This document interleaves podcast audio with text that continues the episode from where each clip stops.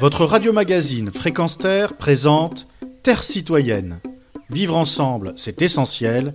Une chronique animée par Pierre Guelf. Connaissez-vous le gognafier Communément et populairement, c'est un bon à un goujat, un homme que l'on méprise et à qui on accorde guère de crédit.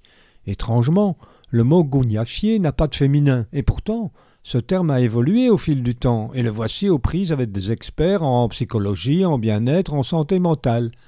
Alors, un ou une gougnafier, c'est celui ou celle qui se dit être en conformité avec sa conscience et qui ignore vos convictions, vos joies, vos peines, vos projets, vos craintes, vos combats et luttes sociétales, même les plus pacifistes.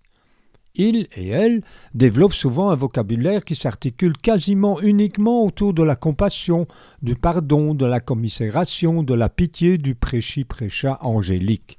Ce nouveau concept en psychologie de la positivité toxique se définit en tant que tendance à se présenter comme étant heureux quoi qu'il arrive selon des professionnels de la santé mentale IDR Labs. Ils expliquent que les personnes qui en relèvent sont déconnectées de tout ce qui pourrait être considéré comme négatif et par extension, elles sont enclines à encourager les autres à toujours voir le bon côté des choses et à ne pas s'ouvrir aux questions tristes, difficiles ou qui dérangent.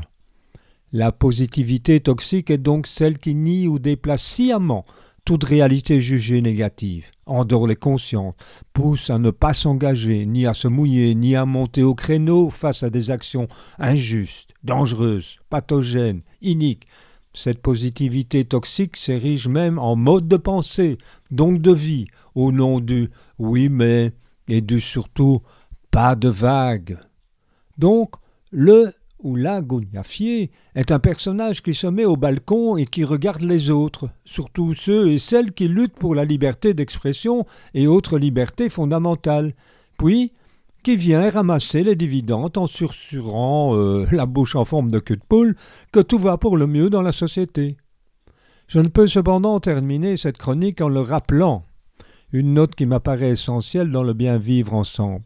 Le 6 juillet 2018, le Conseil constitutionnel de la République française considéra la fraternité comme un principe constitutionnel, à savoir, il découle du principe de fraternité la liberté d'aider autrui dans un but humanitaire. Retrouvez et podcastez cette chronique sur notre site fréquenceterre.com.